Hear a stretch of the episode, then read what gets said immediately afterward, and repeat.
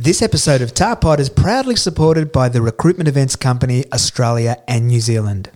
Did you know they have been creating unique learning and networking events for in house talent acquisition community for the past four years? Yes, I did, and they're particularly well known for their strong community and RecFest, a one day celebration of recruitment, as well as RL100. This year, they will be bringing new events to you, including Next Wave Talent in July and Talent Tech Rising in September. So if you're a TA professional, sign up for their mailing list at recruitmentevents.com.au. Lauren, do you want me to spell that out for you? No, Craig, I'm fine. I've got that. So just head on over, everybody, to recruitmentevents.com.au and tell them that Tarpod sent you.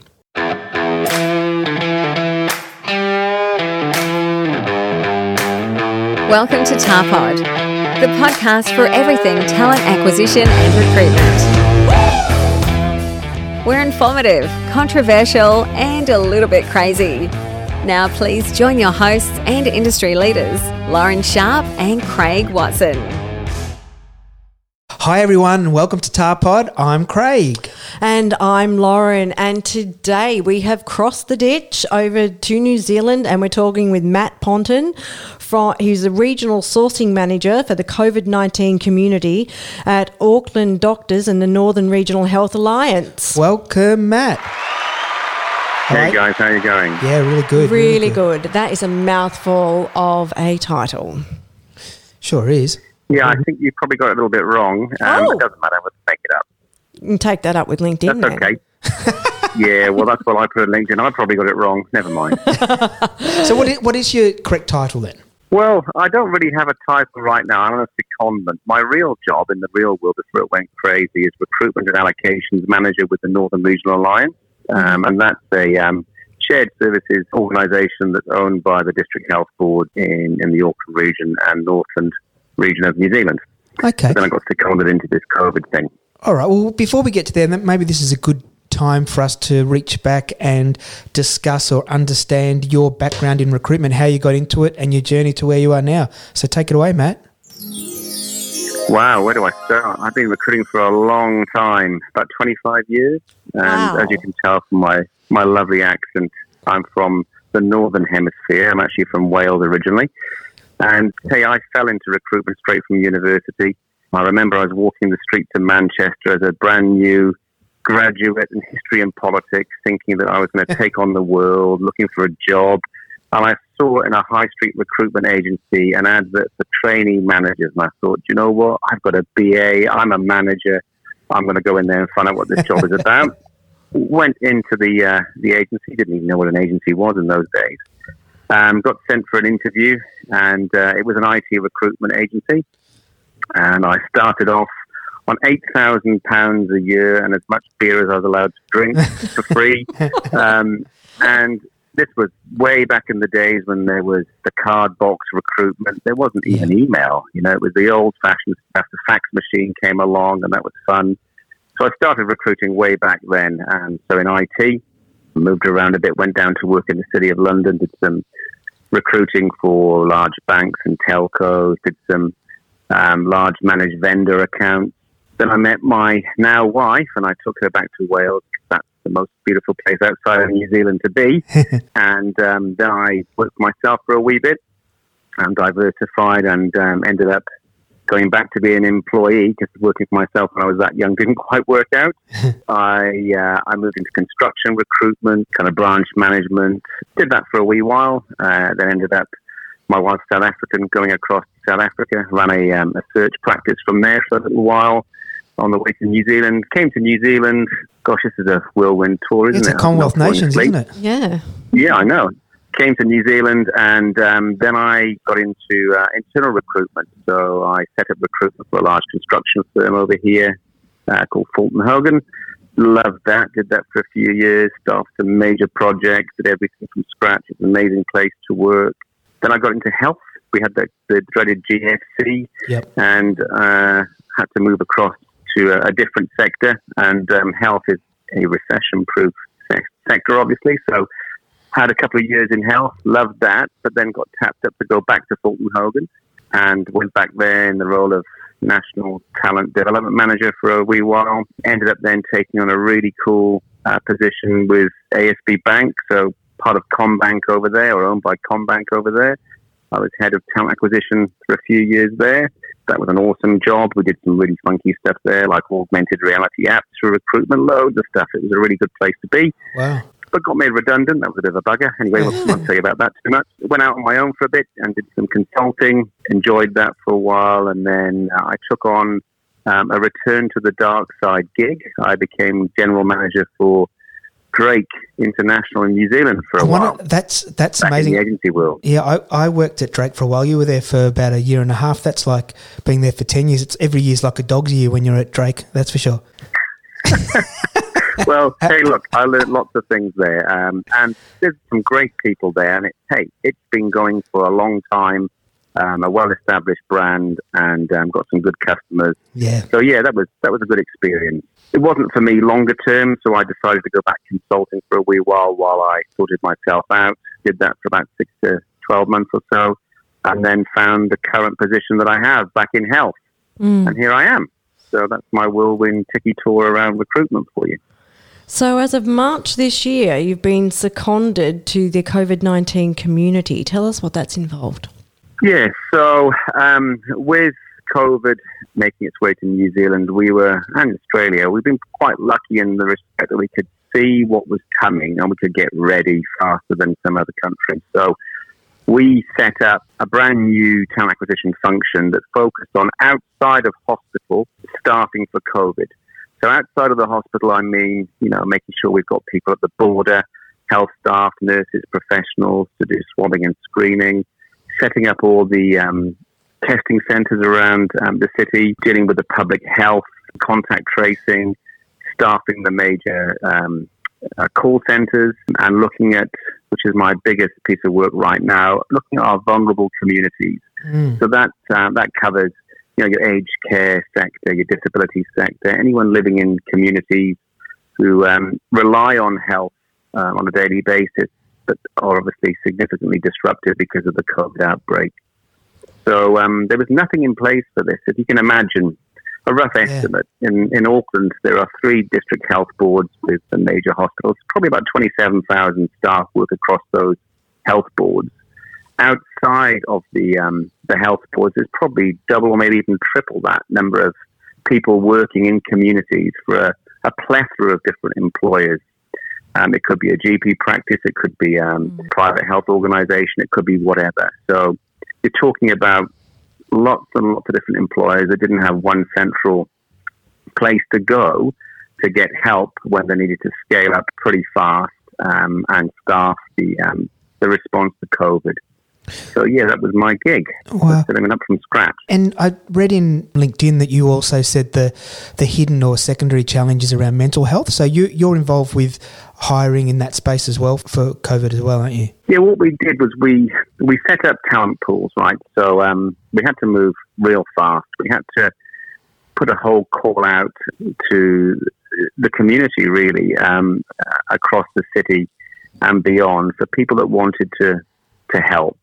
Uh, and that involved setting up some talent pools for people with previous health experience and people with no experience whatsoever. Yeah. So the first stage was really that clinical focus. And I was overwhelmed with the power of purpose. You know, we had a, a massive wave, a huge influx of people who wanted to help and they registered on the portals that we set up. And we grew a database from a standing start to three and a half thousand people in about three to four weeks. Wow. Um, it was phenomenal. And then from that database, we are still actively daily uh, placing people into assignments across the city that are working in COVID related work. But you're quite right. The next hidden illness is mental health. So we set up a portal there as well to just create a really strong talent pool to provide to our community providers and um, district health boards some great talented people that can help um, on that next quest. And you know, that's coming, and that's going to be what we're going to probably be uh, happy to be very cognizant of in the future. That um, once we hopefully um, carry on the trajectory we've got with COVID and keep going in the right direction, we're going to have to start focusing on those other things that are going to pop up in people's lives. The impact of being displaced, losing your job, the stress. Uh, it's horrendous. So mental health professionals are going to be at the forefront of, um, of critical need moving forward. So at the moment, you're on level four lockdown, which is about to go to level three. Is that correct in New Zealand? Yeah, we moved to level three at midnight on Tuesday over here. That's right. Okay. So, what sort of impact has that had on the day to day of people out there and on what's going on uh, in your industry? Um, well, let me talk first around, you know, my space. That's mm-hmm. had a huge impact because whilst we were and still are currently in level four, you've got a totally different pool of available people.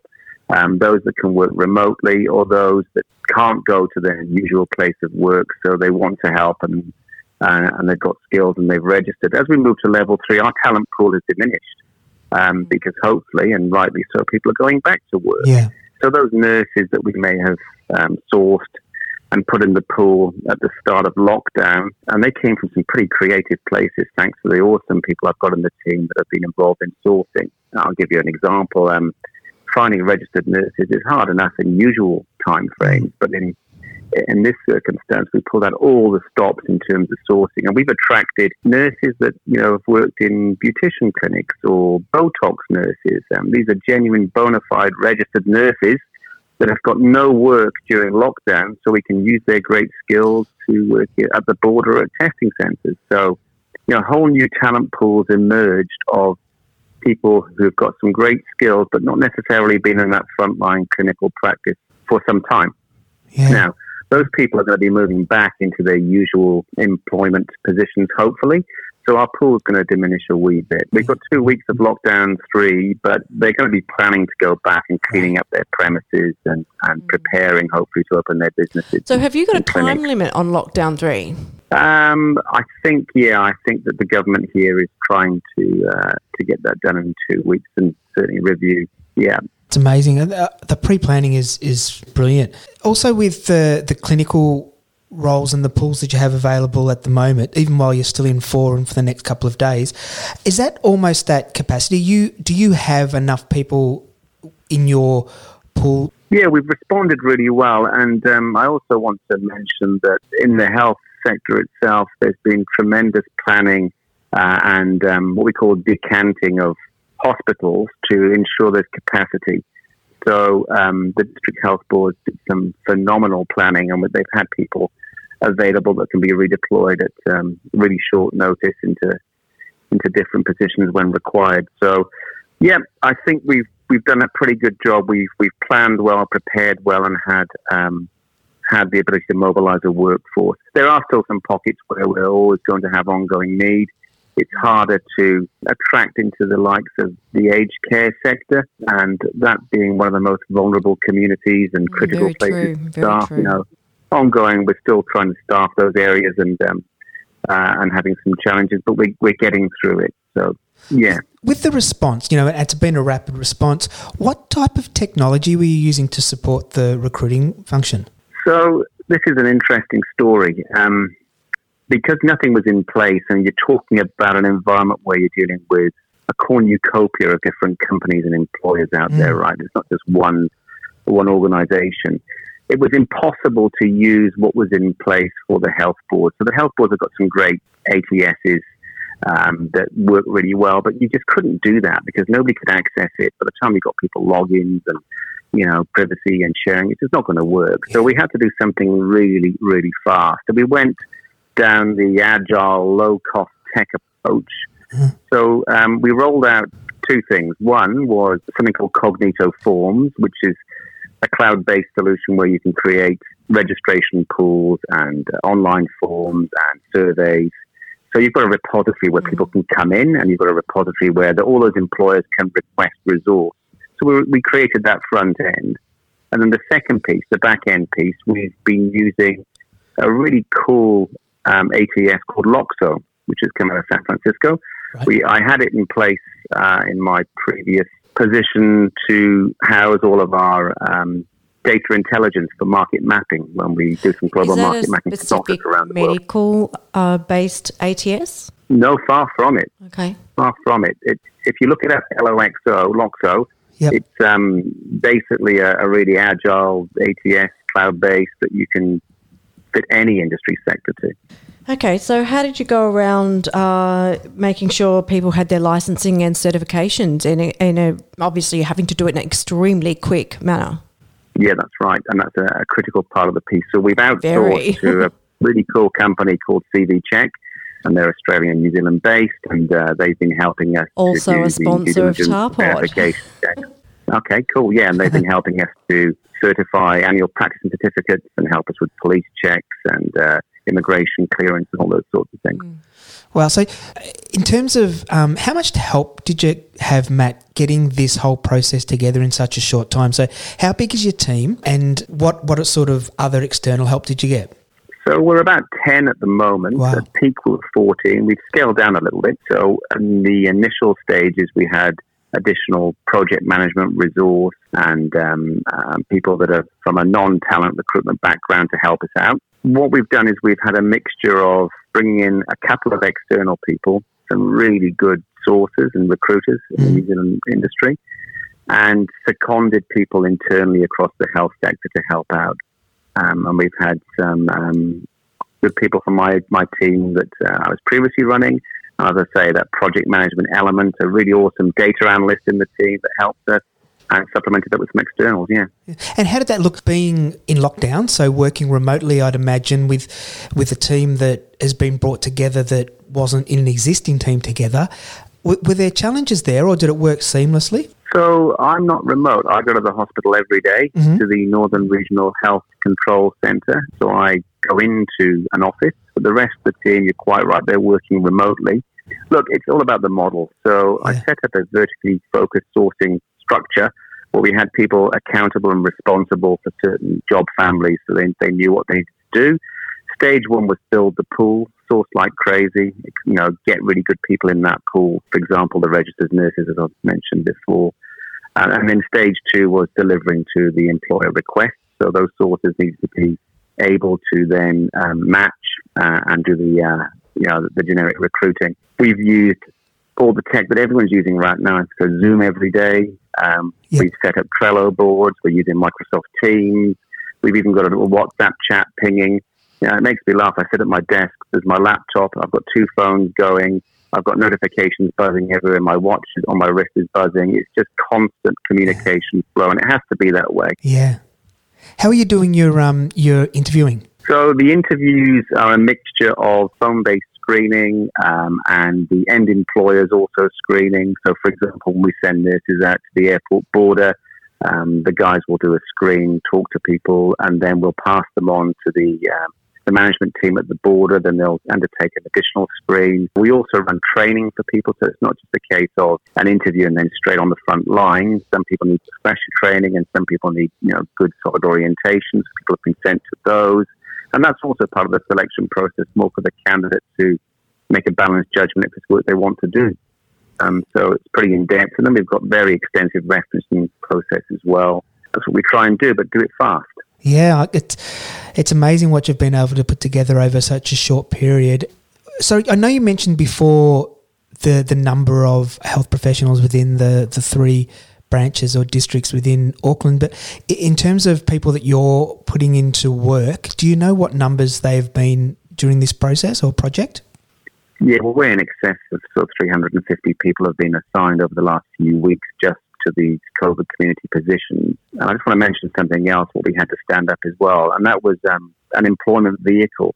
Like I say, we're talking about working across so many different employing organizations out there that there's no time to set people up through payroll uh, and contracts. So, you know, back to my early career, um, we we put together a managed vendor solution with an external agency to help us with this. So we've got a really good one point of contact managed vendor that we can streamline our um, our appointments through.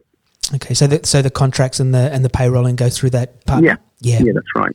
On a general note, in New Zealand, what is the feeling over there amongst people going from a level four down to the level three restrictions?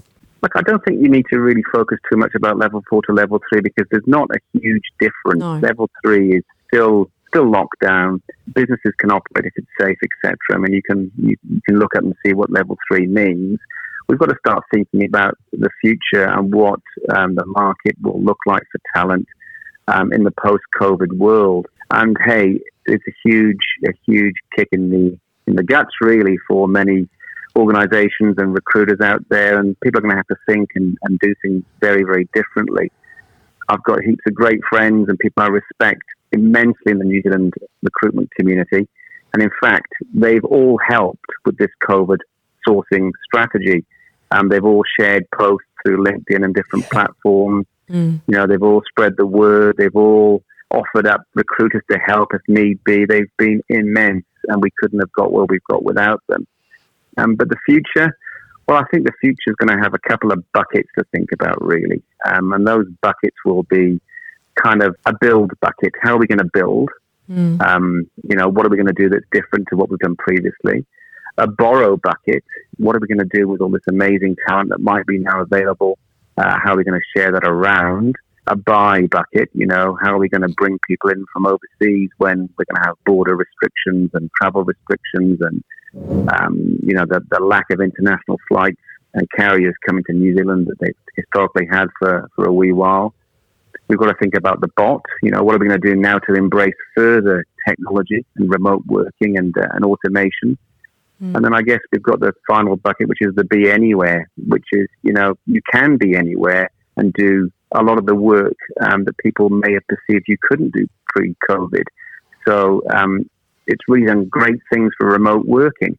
So I guess as talent acquisition professionals and, uh, and recruiters, we've got to really think about those buckets now and where do I fit and where do I play and where do I add value.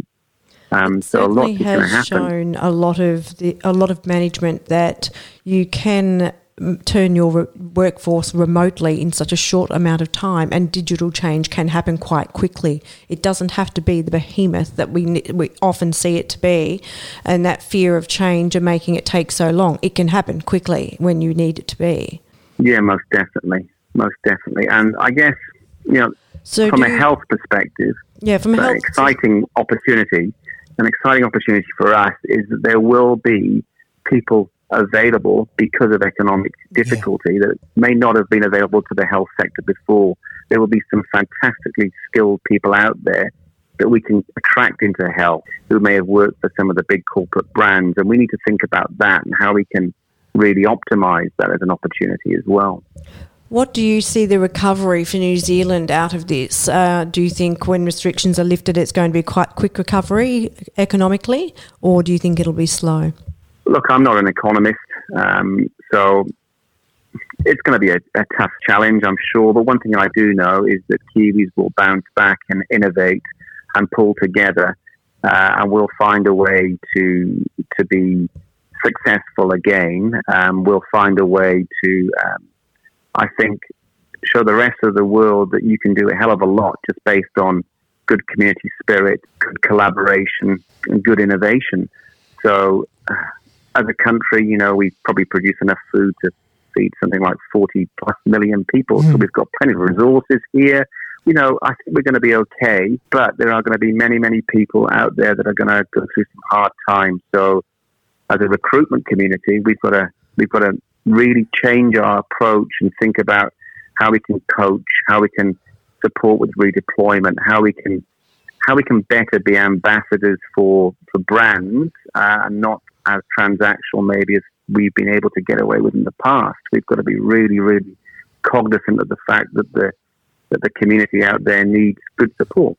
Yeah, and I think that you know, as you touched on before, with the the mental health aspect, there's there's got to be stuff out there too that people are looking forward to in the future. We've got to look forward to these times when things are going to get better, and you know, maybe from your side of it, being a big uh, Wales supporter and the the Six Nations being cancelled, maybe I'm, I'm hearing that that November there might be a secondary one this year? well, technically, Wales is still Six Nations champions because it's been cancelled. So I'm okay you rigged right it. Now. You rigged it. yeah. No, look. So I mean, it's it. There's things to look forward to, right? And it's amazing what humans, doesn't matter where they are in the world, can do and how resilient they can be when a lot of things that they took for granted are taken away. You know, sport, uh, the ability to move freely, uh, those sort of things, the the simplicity of hugging someone, all these things that are taken away from us. Uh, people have still thrived, and there's still a massive amount to look forward to at the end of this um, journey we're all on. Oh, most definitely. I hope the world's going to be a better place at the end of this when we come out of it and people can actually look and see what they've got and, and really embrace and appreciate that more than before. Yeah. And I think on that note, it's been a fascinating discussion with you, man. And we're really thankful that you joined us from, from New Zealand uh, and, you know, explained to us how your role and how quickly in this and the whole project that you've been involved with has mobilised and, and helped society and community over in New Zealand. And it's something that we can learn from here and in other places too. So thanks so much for joining us. And it's go- a No goodbye worries. from me. And a goodbye from me. Thanks very much again, Thanks, Matt. guys. Bye now. Bye. We really want to thank Andrea Kirby and the fine people at the Recruitment Events Company, Australia and New Zealand, for supporting this episode of Tarpod. They've been creating massive events for the in house talent acquisition community for the past four years. If you haven't been to RecFest, you don't know what you're missing out on. It's the best conference, non conference, in fact, event you'll ever go to. That's right. So just don't muck around anymore. It's head on over to recruitmentevents.com.au, sign up to their free mailing list, and don't forget to tell them Tarpod sent you. Thanks for listening to Tarpod. Please don't forget to subscribe and look out for upcoming podcasts. Look, there is a disclaimer. I've just had Oh, yes. surgery, okay? Uh, so I'm a little bit off with the fairies on drugs. he thinks it's fucking hilarious, I tell ya.